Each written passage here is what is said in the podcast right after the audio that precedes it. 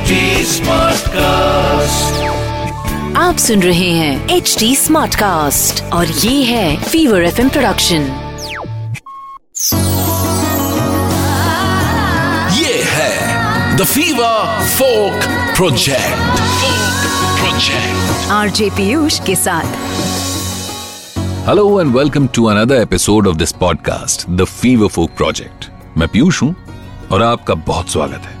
इससे पहले कि आज के एपिसोड में किस फोक फॉर्म की हम बात करने वाले हैं, आपको ये बता दूँ कि आप अगर इस शो को पसंद करते हैं या अपने मन का कोई फोक फॉर्म उसके बारे में जानकारी चाहते हैं तो मेरे इंस्टाग्राम पर आकर मुझे बता सकते हैं।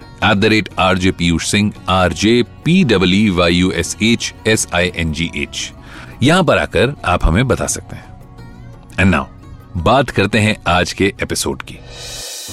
नोटिस कीजिएगा आप कभी कि फोक म्यूज़िक किसी डाकिए की तरह है, जो एक पीढ़ी से दूसरी पीढ़ी तक संदेशे पहुंचाता है। यह हमें बताता है कि हमसे पहले जो लोग यहाँ पर रहते थे, वो कैसे जीते थे? उनका ज़िंदगी जीने का तरीका हमसे कितना अलग और कितना हमारे जैसा था। ये फोक म्यूज़िक बिना 70 एम mm स्क्रीन के हमें खुली आँखों से वो दुनिया दिखा जाता है, जो हिस्ट्री और ज्योग्राफी या एंथ्रोपोलॉजी की किताबों में भी नहीं मिलती। पितृपक्ष के बीतते ही शुरू होती है नवरात्रि। जगह जगह देवी के पंडाल सजते हैं और साथ में गुजरात और महाराष्ट्र के साथ साथ आसपास के एरियाज़ में खेला जाता है डांडिया रास। अब डांडिया पर बात करने के लिए इससे अच्छा कौन सा मौका होगा? तो आज हम बात करेंगे साउथ इंडिया के डांडिया रास, यानी कोलट्टम की। इसे गरुआ भी कहते हैं। कहीं ये गरुआ हमारा गरबा तो नहीं है? शायद हाँ भी और शायद नहीं भी। नोटिस किया आपने? गुजरात के डांडिया रास में और तमिलनाडु के कोलट्टम में काफ़ी सिमिलैरिटीज हैं। पहले के जमाने में फीमेल डांसर्स कोलट्टम मंदिर के हॉल में ईश्वर को समर्पित करती थी। लेकिन अब ये एक फोक आर्ट के रूप में डेवलप होने लगा है। तो अब सबसे पहले इस फोक फॉर्म के पीछे की कहानी जानते हैं। हुआ यूँ कि एक बार बसवासुर नाम का एक राक्षस था, जो किसी के कंट्रोल में नहीं आ रहा था। उस राक्षस से सभी परेशान थे। जब लोग उसे तंग आ गए तो कुछ लड़कियों ने उसे एक अच्छे इंसान में बदलने का फैसला लिया। उन्होंने एक ग्रुप बनाया और बसवासुर के सामने पहुंचकर इतना मेस्मराइजिंग कोलेक्टम परफॉर्म करने लगी कि वो असुर उस म्यूज़िक और डांस फॉर्म में खो गया।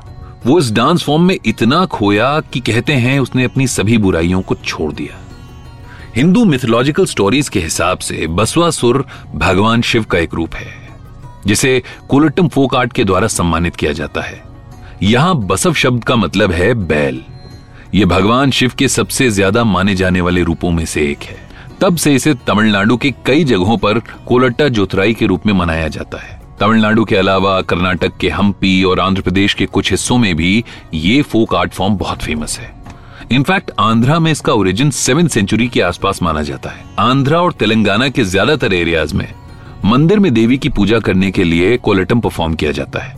ये फोक आर्ट कोलेटम फेस्टिवल का हिस्सा माना जाता है, जो हर साल अक्टूबर, नवंबर की अमावस्या के दिन शुरू होता है और पूर्णिमा के दिन खत्म होता है। बसवा, यानी भगवान शिव का बैल इस त्योहार का केंद्र होता है। गाँव की लड़कियाँ हर रोज सुबह नदी में स्नान करती हैं और एक छोटे कंटेनर में मुट्ठी भर घास और पानी लेकर उस जगह पर लौट जाती हैं, जहाँ उन्होंने बसवा यानी शिव जी की मिट्टी की मूर्ति स्थापित की है। तब लड़कियाँ भगवान बसवा को घास चढ़ाती हैं और पानी को भी मिट्टी के बैल के पास रखकर पूजा करती हैं। बसवा के विसर्जन के लिए पूर्णिमा के दिन लड़कियाँ नए कपड़े पहनती हैं और बसवा को एक सजी हुई पालकी में रखकर आखिरी दिन नदी में विसर्जित कर दिया जाता है। अच्छा एक और इंटरेस्टिंग चीज़ है कि इस फोक डांस को गंगा और पार्वती के बीच लड़ाई पर बेस्ड एक परफॉर्मेंस के रूप में भी देखा जाता है। आपने वो कहानी तो सुनी थी ना, कि कैसे पार्वती जी के होते हुए भी शिव जी ने गंगा को ब्याह लिया था। फिर कलेश तो होना था। अच्छा ये कहानी मान्यताओं पर आधारित है। इस डांस की खासियत यह है कि जितने ज़्यादा पार्टिसिपेंट्स होते हैं, देखने वालों को उतना ही मज़ा आता है। तमिलनाडु में इसे कुल नालू या कोल कुल नालू भी कहा जाता है। कुलट्टम में दो शब्द हैं। कोल यानी एक छोटी सी छड़ी और अट्टम यानी नाटक। ये स्टिक डांस के नाम से भी पॉपुलर है।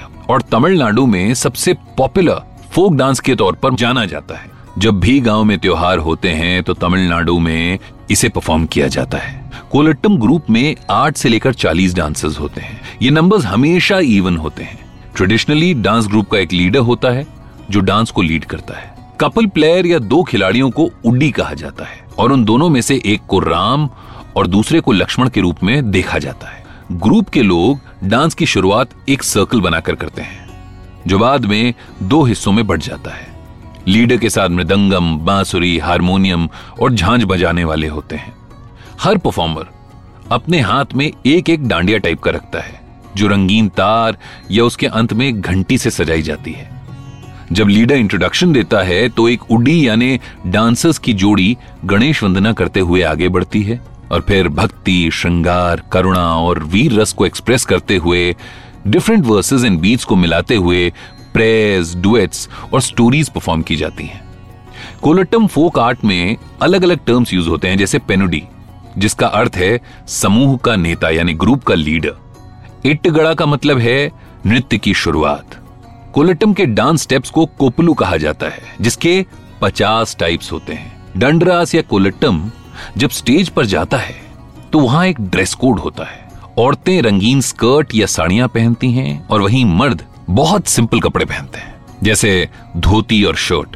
उनकी स्टिक्स भी गहनों और घंटियों से सजाई जाती है। अच्छा इन स्टिक्स की क्वालिटी बहुत मैटर करती है, क्योंकि स्टेज परफॉर्मेंस के दौरान डंड राज से जो साउंड निकलती है, सारा खेल उसी का है। इस डांस की खासियत यह है कि जितने ज़्यादा पार्टिसिपेंट्स होंगे, देखने वालों को उतना ही मज़ा आएगा।